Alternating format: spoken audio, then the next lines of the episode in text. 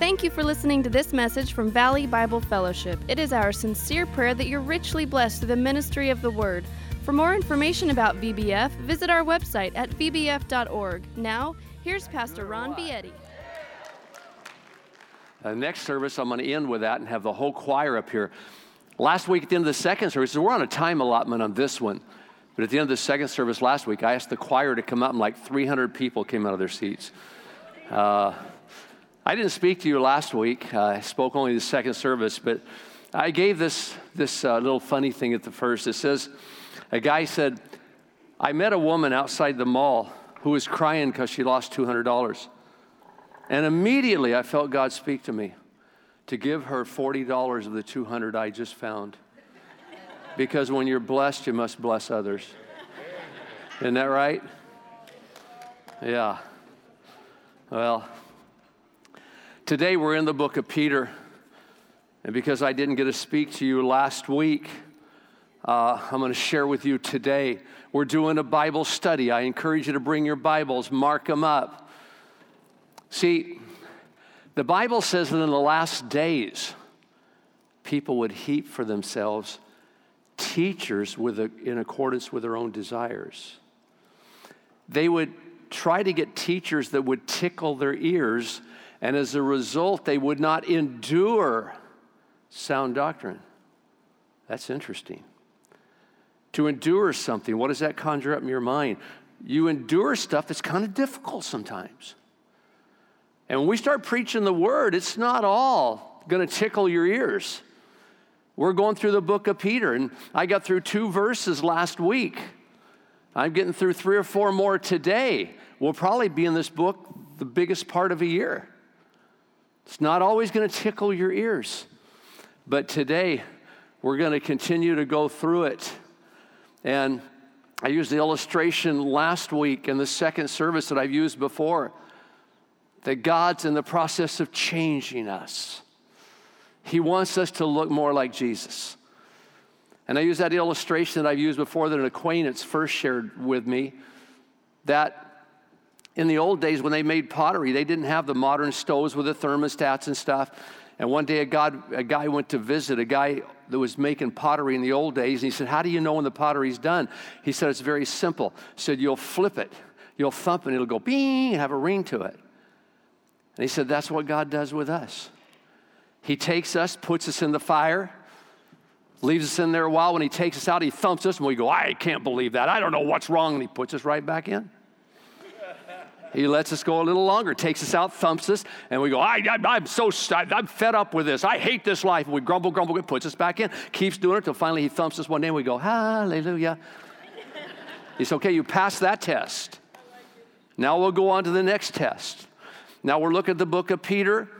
There's controversy over whether he wrote it. I went into that last week, but I say he wrote it because he said he did. And if that's a lie, then the whole book's probably a lie. He said he wrote it. I like Peter. I can relate to this guy. Man, I can relate to this guy. He was sleeping when he should have been praying. Hello? Man, do I catch myself doing that. I catch myself kicking back and just letting life, you know, do what it's going to do. And some of you today, you're sleeping and you should be praying. Prayer changes your perspective of life. When you pray, have you ever noticed that when you take something to prayer, you usually come out of your prayer room seeing that thing totally different than when you went in? Peter slept when he should be praying. He cut people's ears off instead of letting Jesus handle the situation. How many times have we done that? Rama, give it to Jesus. Stop thinking you have to do something because you're going to hurt people. Yes, there's a time to move, but God will tell you when that time is to move. Peter took on stuff he wasn't called to do. That's crazy. Jesus called Peter to minister to the Jews, and where does he end up killed at? In Rome, the Gentiles. Peter, why didn't you stay doing what God called you to do? And on the other hand, Paul was called to the Gentiles, and where was he arrested at? In Jerusalem with the Jews. They told him not to go. I'm telling you, why is it we always want to be doing something that we're not called to do? You don't burn out when you do what God's called you to do, but stay doing what He's called you to do. You can't fight every battle. Peter talked when he should have been quiet. Does that resonate with anyone? He was always saying stuff when he should have been quiet. God doesn't always need us to be talking. He doesn't need our help all the time. Sometimes He does, a lot of the time He doesn't. See, we got to learn that sometimes a pat on the back is a lot more powerful than a lecture. Sometimes a hug is a lot more important than the things we want to say and do. God moves in the silence. We don't have to always be talking. Now, last week we left off talking about sanctification and how that God is in the process of making us into holy people. He wants us to be holy. Now, holiness, right away, it conjures up a real bad connotation with a lot of people. We think of the Puritans, we think of Mr. Rogers in the neighborhood, we think of this mamby pamby figure, you know, I'm holy, you know. Holiness can, can also be manly and it can be cool. Holiness might even be like this somebody messes with you, and you go up and say, You know what? I'd like to just punch your lights out right now. And believe me, I can handle you. I can handle, I'm not afraid of you. But God tells me that I shouldn't do that. He tells me instead I'm supposed to pray for you. And I'm not supposed to do this. So I'm backing off, dude. I'm backing off. That's holiness. Holiness is not going out if you're a single young man with a woman and going, you know, I can't sleep with you because the Bible says. It's saying, I'd love to and I would enjoy every minute of it, but God has said no and I can't. I must not disobey God. It's a little different than you think. Now, holy people are people who have separated themselves from the things of the world that interfere with serving God. Before you were saved, you didn't realize that you needed to separate yourself from things in the world. You didn't know. I mean, when you're saved, you, before you were saved, you didn't know that bad people could have demonic influences. You didn't know you should separate yourself from those people. Uh, you didn't know that sin destroyed. You didn't even know what sin was. And you didn't know that you needed to back off from some things. You didn't know money couldn't bring happiness, so you pursued it with everything you had. Now you realize that today. You didn't know that, that there was life beyond this life. Today you need to separate yourself from stuff that'll destroy you. Now I'm wearing this Christian t shirt today. We're selling these. Yes, I'm an advertisement. The church doesn't make any money from it at all. I'm not a fan of Christian t shirts, not at all. But I saw this when I asked the guys to make these. It says, Jesus saved my life. I am proud to proclaim that. That's, this just isn't a, a, a, a, just a regular plain old Christian t shirt. If this Jesus had not saved my life, I would be dead today. I would have lost my marriage today. I, I, would, I would have lost my children today. They wouldn't be preaching all over California today.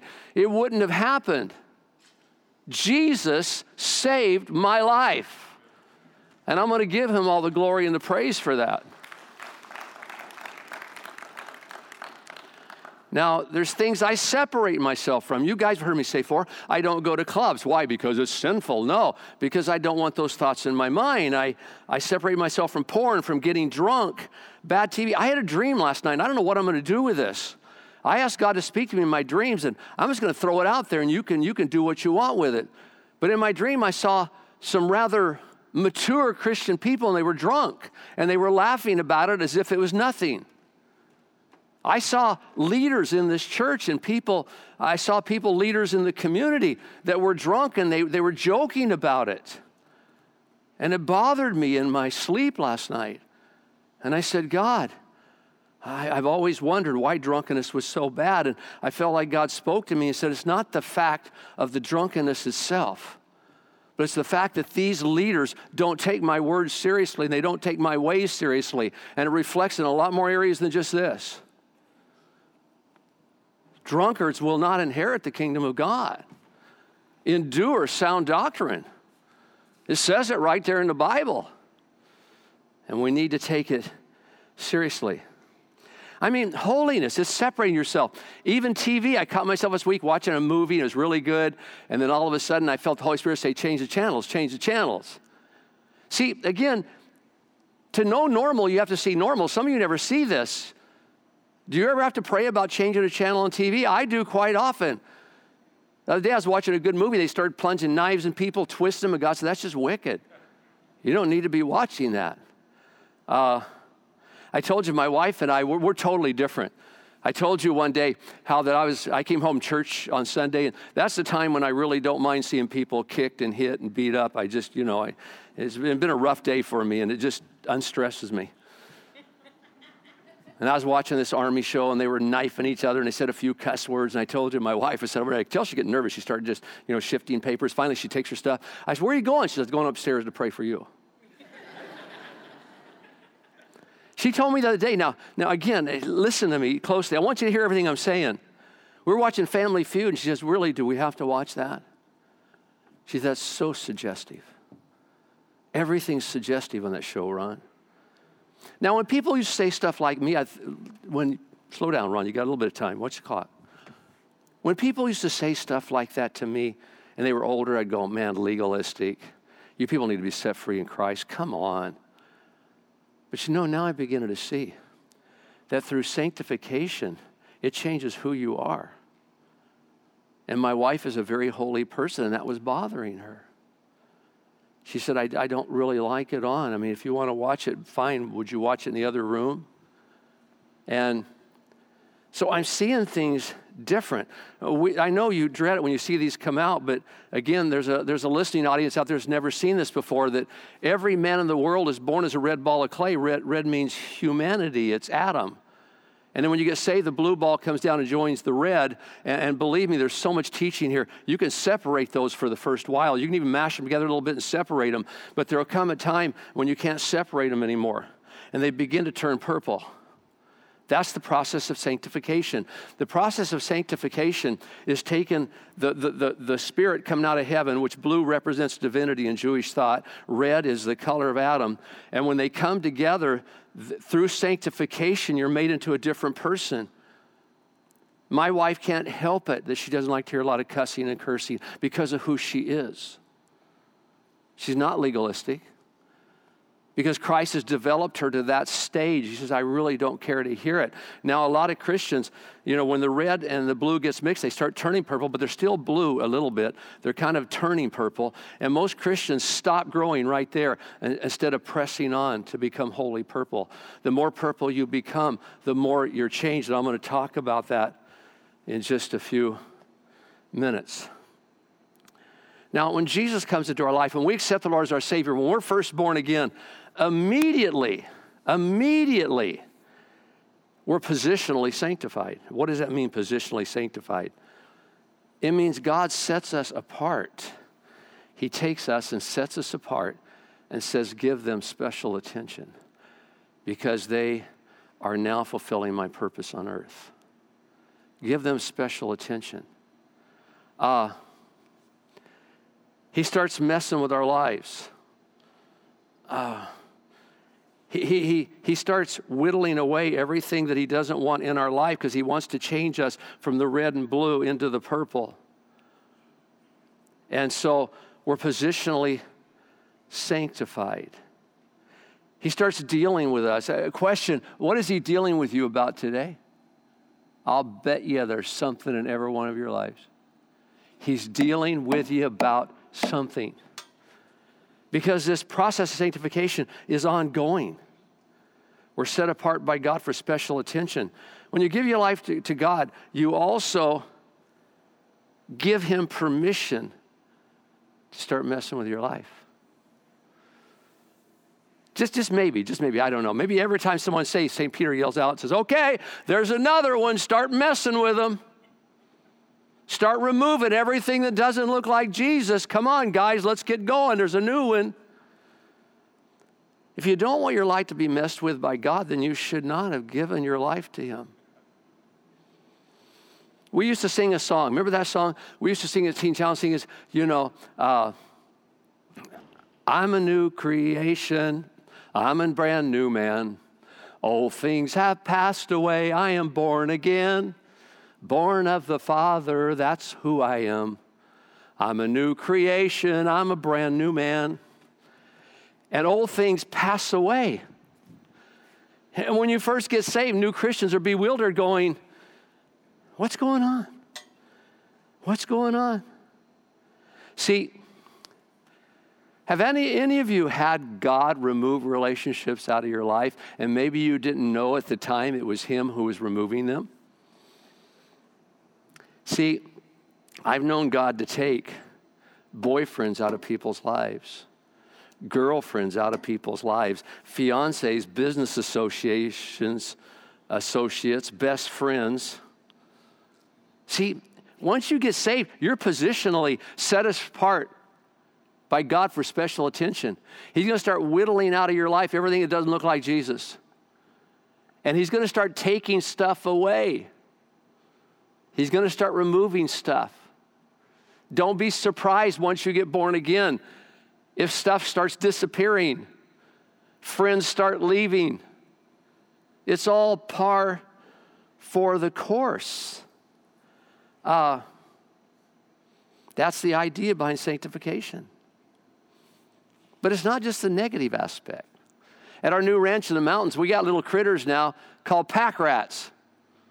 Are they interesting little characters or what?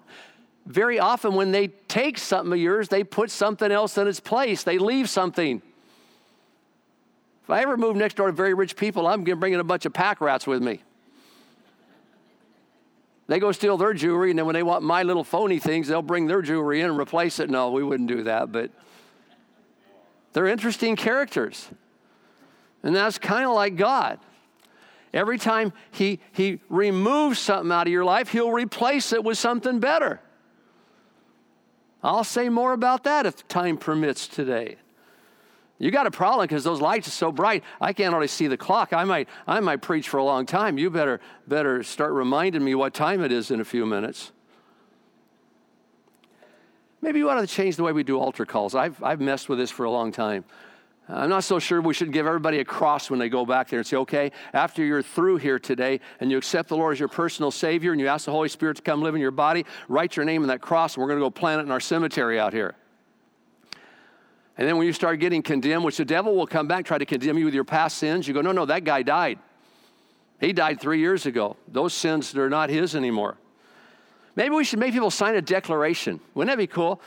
When they get saved, say, so here's declaration. What's that? I give God right to start messing with my life starting today. I give them the right to remove stuff. I give him the right. Would that be crazy or what? Maybe then we should tell them too. Say, okay, we want you to lay your car keys on the table. We want you to lay your, your deed to your house and everything. You're giving it all to God today. Do you understand what's going on here? He gets everything. That's no longer your car, no longer your house, no longer your family. It's His. Now, you can use all that stuff until he comes back or he wants it, but it, it's not yours. You're signing away ownership. But in return, you're getting heaven for eternity. You're getting eternal. Man, you're getting the best hit of the deal by a long shot. Now, God has a purpose for your life. Now, we're not going to do that with altar calls. I'm just saying it would be interesting. Now, God has a purpose for your life. And we'll see in a moment that He's allowing trials to come into your life that will shape you into the person that, that's going to fulfill that purpose. Like even right now, on, on, on you know, uh, smaller instances, in smaller instances, God knows what's going to happen to your life six weeks from now. He knows what's going to happen in your life six months from now, six years from now. And according to that, He is allowing trials to come into your life to shape you for what is coming. That's interesting. I heard someone once say, I thought it was really funny. They said, Into every life a little rain must fall, but this is ridiculous. Let's get into the chapters. Let's start looking at the verse. Now, these are the verses we went over last week, real quickly. Verse number one Peter, an apostle of Jesus Christ to those who reside as aliens scattered throughout these areas. And they're also chosen. Now, we said a couple things last week. One of the things we forgot to talk about is aliens. We're aliens. Look at the definition for aliens residing in a strange country, you're a stranger, a sojourner. People have asked before, do you believe in aliens? Uh huh. Why? Because I am one. Ah, you're looking at an alien. I don't belong on this earth. So the political people are making decisions, I go, What is up with that? They're in a different world than me. Why are you doing that? Why can't you see beyond this? They can't see what we see. We're sojourners. That means we're just here for a while. Again, we're on our way to heaven, and Bakersfield's our layover. I've said that. We're aliens. And then it says we're chosen. And I talked to you last week about chosen. There's a lot of confusion about chosen. I am really a firm believer that God doesn't choose people before they were born, like Reformed theology. Before the foundation of earth, He goes, You're going to heaven, you're going to heaven, you're going to heaven, you're going to hell, you're going to hell, you're going to hell, you're going to burn, you're going to burn, you're going to be saved. That's my will, and I'll make it happen. I don't believe that. I believe the Bible teaches that all it's God's will for all to be saved and all to come to the knowledge of the truth. And whosoever calls on him will be saved. Everybody has a choice. The Bible says when the Holy Spirit comes, he'll convict the world of sin. What does that mean in my world? That every person on the face of the earth has a season where God's convicting them of their sin and trying to save them, and they have a right to either decline it or accept it. We accepted it. I mean, that's what I believe the Bible teaches. You were chosen. I said last week when we were young in school, at PE very often, we'd have sports teams, we'd have athletic competition. You'd appoint seven captains, and they would choose people to be on their team. And I said to teachers in the service last week, if you're still doing that, stop doing that. That's really cruel. I always saw the little kids that were last to be chosen. They were sitting there and they felt about this little. Finally, say, okay, Peter, come on, Sally, come with me. In other words, nobody else wants you. That's just cruel. But God chose his team. And he says, Who wants to be in my team? I do, I do. Okay, you're chosen. I do, you're chosen. I do, you're chosen. That's the way he chooses. Everybody wants to be in his team, he chooses them. God doesn't want people in his team that he hasn't chosen. Now look at verse 2 chosen according to the foreknowledge of God. Yeah, God sees ahead. He knows the people that want to be His. By the sanctifying work of the Spirit to obey Jesus Christ and be sprinkled with His blood. May grace and peace be yours in the fullest, fullest measure. You can't have peace without grace. And grace is undeserved favor. If you don't believe that God will give you favor, even if you don't deserve it, then you're not going to have peace because you'll never earn your way up to receive his favor. Now, sanctification, that's where we're at. It's where we're, we're really spending some time at. Let me say three more things I didn't say last week about sanctification. Number one is every time you say yes to the Holy Spirit, you become more sanctified. Cooperate with Him. How does this process take place? Every time you say yes to the Holy Spirit, when you want to say no, but you say yes in obedience, that makes the sanctification process happen. Uh, me and, and, and my job in ministry. I really didn't want to go into ministry. I, I wanted to be a, an attorney, I, I, but I said yes to the Holy Spirit. Uh, Every time your friends say, hey, uh, let's go camping, let's take our motorhomes and go camping two weekends out of the month for the whole summer, and you go, I would like to, but I'm going to say no because I'm serving at my church. Uh, when you turn off TV and you don't want to turn off TV, when you walk out of the theater because they're, they're not. Uh, they're, they're doing some stuff that really offends the Holy Spirit, and you, and you walk out. You'd rather stay, but you walk out instead. Every time you give when you don't want to give, you take the short end of the stick. Uh, every time you do something that you don't really want to do, but you do it because the Holy Spirit's telling you to do it, that's increasing this sanctification process. Next, your faithfulness to serving promotes sanctification.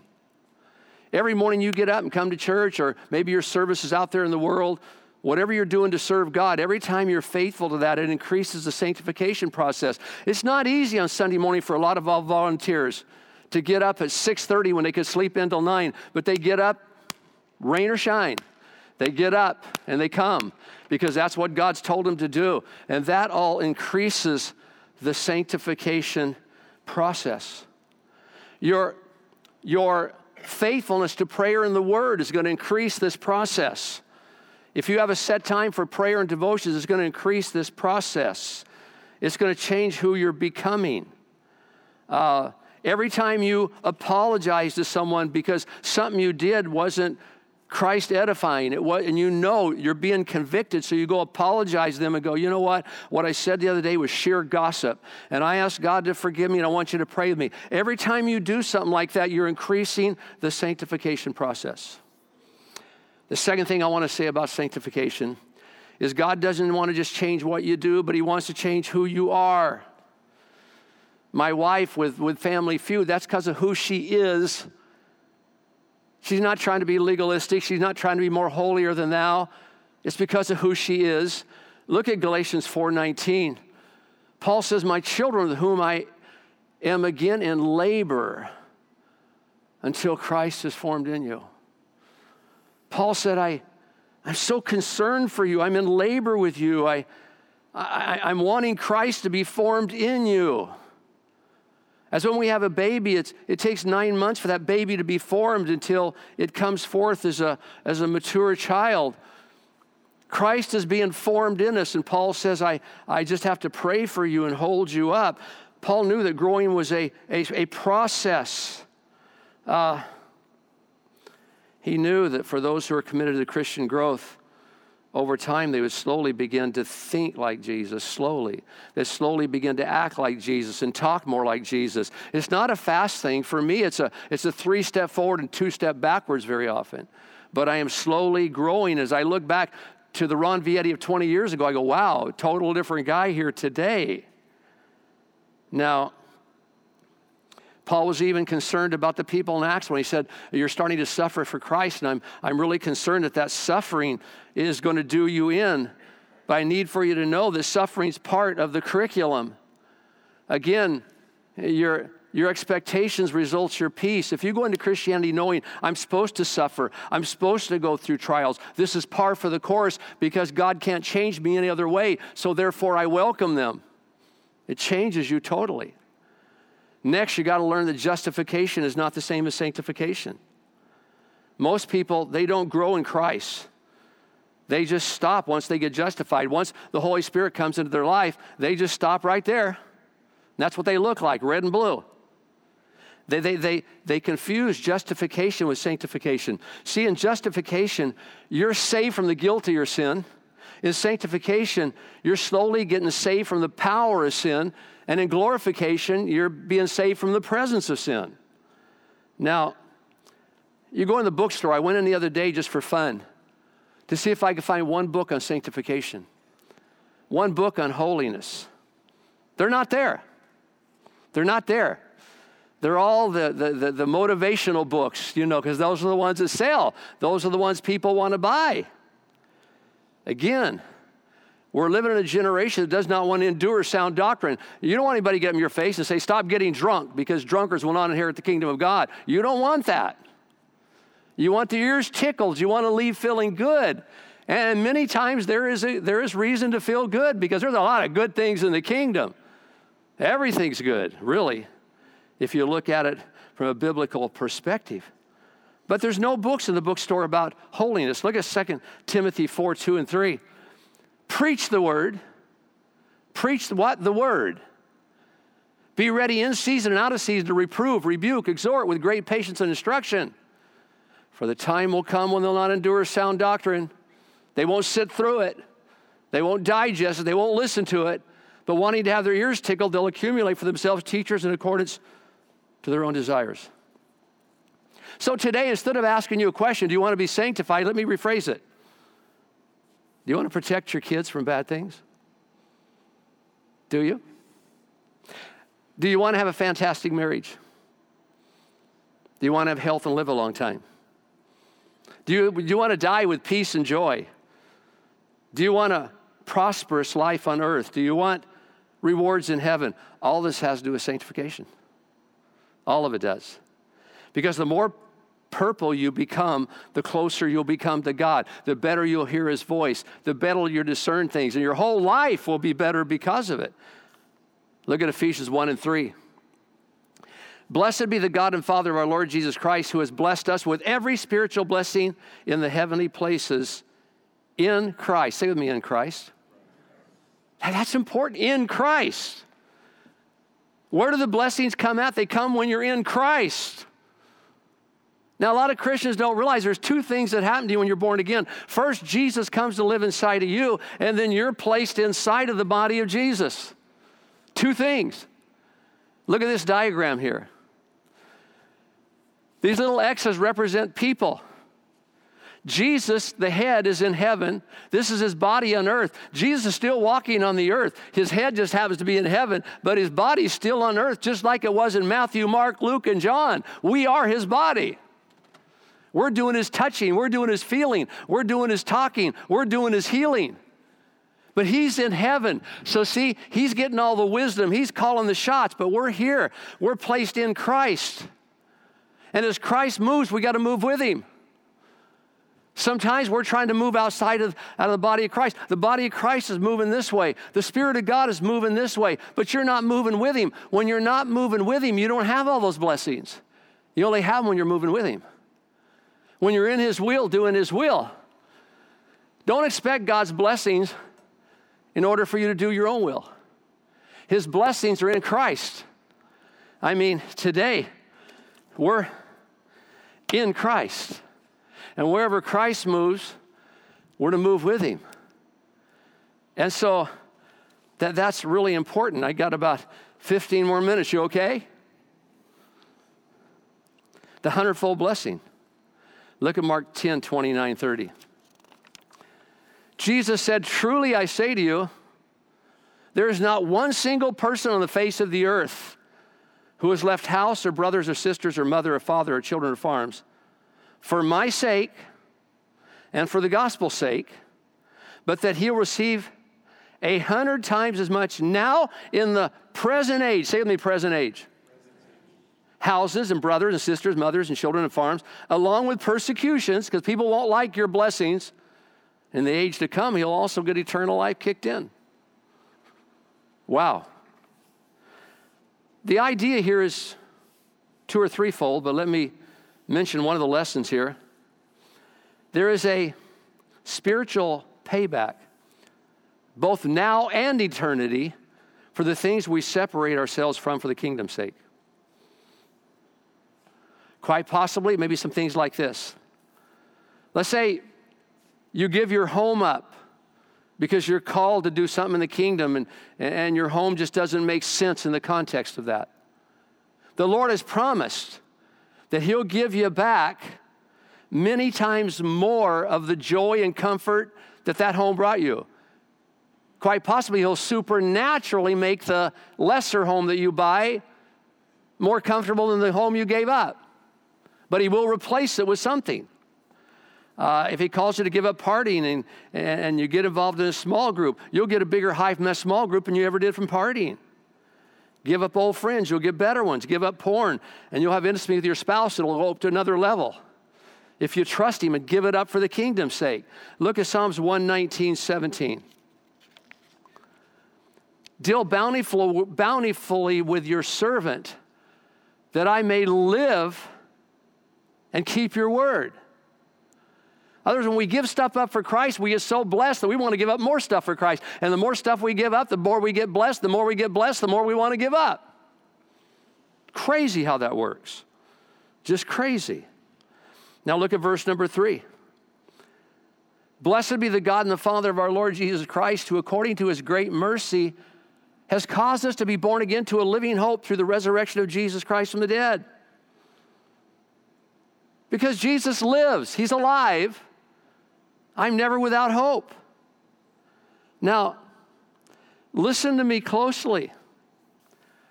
I've been diagnosed with cancer once, I've been diagnosed with cancer twice, I've been diagnosed maybe with cancer three times. But I'm never without hope because Jesus is alive. He's alive. And he has seen me through cancer after cancer. He's seen me through it. Because he's alive, I don't give up hope. He tells me what to eat, what minerals to take, what vitamins to take, just like he did with COVID. I was prepared for COVID. Why? Because I'd prayed beforehand and spent time saying, God, what do I do if this comes for me? Let me ask you a question. How many of you prayed and asked God to tell you what to do about COVID? How many actually took that to prayer and said, God, it might be coming for me. What should I do? What should I do? You have not because you ask not. There's all these blessings abounding if you'll just go out and claim them. Because he lives, I have hope in all situations. If my spouse leaves me, I'm not without hope. I got a direct line to God. He can either give me a new spouse or he can make me happy without a spouse. He can make me very happy that she or he's gone. If you get fired, I heard Rick Warren say something a long time ago about how he spoke with a man that was older. And this man had been fired from his job, but he didn't take it very well. He didn't know what to do, and he went to his wife. His wife said, What are you going to do? He said, Well, I guess I'm going to do what I've always wanted to do. I'm going to build a hotel. You're going to do what? I'm going to build a hotel. I've always wanted to do that. So he goes out and builds a hotel. It does well, builds another hotel, another hotel, another hotel. He ended up being the guy who started Holiday Inns all over the world. And Rick Warren said when he talked to him, the guy said to him, said, I wished I could go back and find the guy that fired me because I'd like to say a big thank you. That's the best thing that ever happened to my life. And the guy was a Christian that, started the Holiday Inns. And so, thank you. Don't ever give up on anything. You have a living hope. God made the sun stand still for one guy in the Bible. He, he fed another guy with the birds of the sky. He multiplied the, the loaves and the, and, the, and the fishes. I could go on and on. Never give up hope because Jesus resurrected. He's alive. He's going to walk us through stuff. Look at Mark 9 23. And Jesus said to him, If you can, all things are possible to him who what? What? Believe is an action word. All things are possible to him who goes out, starts praising God, starts doing something. All things are possible to the person who really starts acting and living as though he's going to do what he said he's going to do. Ah, I'm telling you, they got so much here. And now I'm down to nine minutes. We have a living hope. Look at 1 Peter 1 3 5 in the Message Bible. It says, What a God we have, and how fortunate we are to have Him. Is that what you feel? Let me say it again. What a God we have. Whoa, whoa, whoa. And how fortunate we are to have him. This Father of our Master Jesus. Now, the Father of Jesus, that's our God, because Jesus was raised from the dead. We've been given a brand new life and have everything to live for, including a future in heaven. And that future starts right now. God is keeping careful watch over us in the future. The day is coming when you'll have it all life healed and whole. Look at verse 4. Let's go back to Peter. We're almost through for today. We have been called to obtain an inheritance which is imperishable and undefiled and will not fade away, reserved in heaven for you. Let's look at the Greek word for inheritance a possession, a share, a portion, viewed in one sense as present, in another sense as future. See, whatever we have there, we kind of have it here now too. We're going to get a mansion up there. I'll tell you what, God will give you a mansion right here t- to be your headquarters. Your little house is worth maybe $100,000. That's your mansion, man. That's your headquarters. Maybe you have a house worth $2 million. That's your mansion. That's your headquarters. It says that up there will be given a throne, at least the apostles will. Some will be given a throne. We have a throne right now that we sit on and rule from. We, we, we rule God's authority from that throne. I could go on and on and on. But you see the point here? It says here that an inheritance is, view, is viewed, an inheritance is viewed both in the present and the future. Uh, the hundredfold blessing, same thing. It says you're going to get blessed here and in the future. When we pray the Lord's Prayer, we pray, Thy kingdom come, Thy will be done on earth just as it is in heaven. We're already seated in heaven with Christ. We're part of His body. He's the head, the body. As far as I know, the head and bodies are always joined together. I've never seen one without the other. So we're already seated in the heavenly places. Now, I'm going to say something that might be foreign to some of you. If you get this down, it'll change your life. It, it, it's a major, big time principle. You ready? We're living in the kingdom of God right now. Right now. It'll be a lot more enhanced when we get to heaven, but we're living in it right now. We have eternal life right now. We don't wait to get eternal life. We have it right now. Eternal life's a quality of life that just happens to go on. Now, Peter tells us in 2 Peter 1 and 4 that we've been made partakers of the divine nature. Now, I don't know what non believing Christians do with that verse other than sit around trying to pick it apart. It says, We've been made partakers of the divine nature, and we've been given everything we need pertaining to life and godliness. Can I tell you something? The only way you're going to accomplish God's purpose for you on this earth is to take from His supernatural provision. If you don't use His supernatural provision, you'll never accomplish what God wants you to accomplish on the earth. You must use your spiritual authority. You've got to learn to use it. You've got to do fervent prayer, not just prayer. Hello, I'm telling somebody right now. You need to pray through your situation. You haven't done that. The reason you're suffering today, the reason you're struggling is you've never prayed through it. You never really got down and meant business with God and say, I'm coming back the same time, same place until I get an answer or a direction. That's what he wants us to do. Apostle Paul tried to tell us in so many ways I fought the good fight of faith, I stirred myself up, I laid claims to the promises of God. Wow, wow, wow. We need to utilize the power of God. Look at Ephesians 4:24. Put on the new self, which in the likeness of God has been created in righteousness and holiness. What? Your new self is in the likeness of God. Look at 1 Corinthians 2:16. For who has known the mind of the Lord that he will instruct him? But we have the mind of Christ right now. I mean, think about all, think, think, think. If you were the spiritual enemy, the devil, and you knew that God's people needed the power of the Holy Spirit to do God's will in the earth, you knew they needed the power of the Holy Spirit. What would you do if you were the enemy of God? Well, first of all, you'd do everything in your power to make them not believe in the power of the Holy Spirit. What would you do? Maybe things like this. You'd cause churches to start preaching bad doctrines that says the gift of miracles ended with the day of the apostles, and they'll do it in a very holy, sanctimonious way to get you not to plug into the power of the Holy Spirit. You start raising up a lot of phonies so you, you, didn't want, you don't want to look stupid like them. You'd raise up the, the phonies and make them look really bad. You'd cause Hollywood to come up with jokes about Christians. What would you do? You would cause scholars to write articles against Christianity. You would do everything in your power to make Christians feel stupid if they said they heard God, to make them feel stupid if they use spiritual authority. That's what he would do, and that's what he's doing today. Now, look at, oh, it does say, look at verse 5. We already talked about this so much, I'm not going to make reference to it.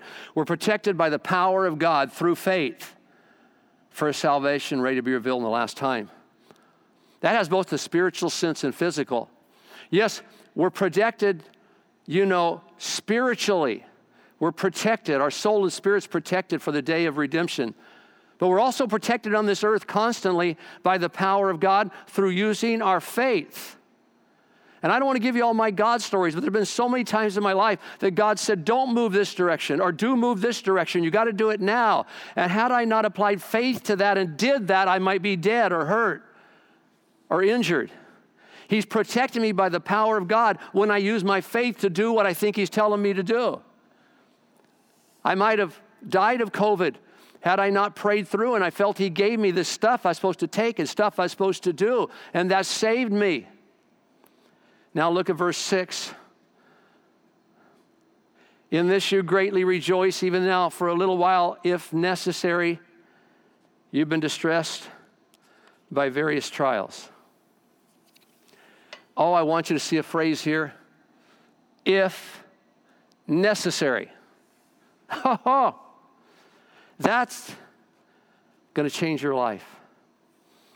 I want to tell you something about this verse. It's going to change your whole perspective of life. I mean, are you ready for this? This is going to change your perspective for life. This is going to really speak to you. Are you ready for it? You ready? Come back next week and I'll tell you. We're going to stop right there. You know what, gang? Get that video ready in the back room. I wasn't going to do it, but we have a little time. I'm going to sign off the air. I'm going to do something here with just with the congregation. We're going to end in worship. So I'm signing off the air. And uh, gang, we love you. See you here, there in the air. Pastor Tom, Pastor Doug, you guys take it. Love you. Bye.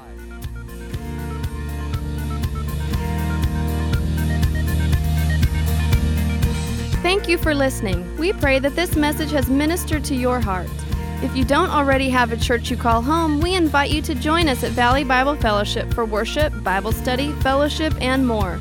We're at 2300 East Brundage Lane in Bakersfield, California, near Mount Vernon and Freeway 58. Reach us by phone at 661 325 2251 or visit our website at vbf.org.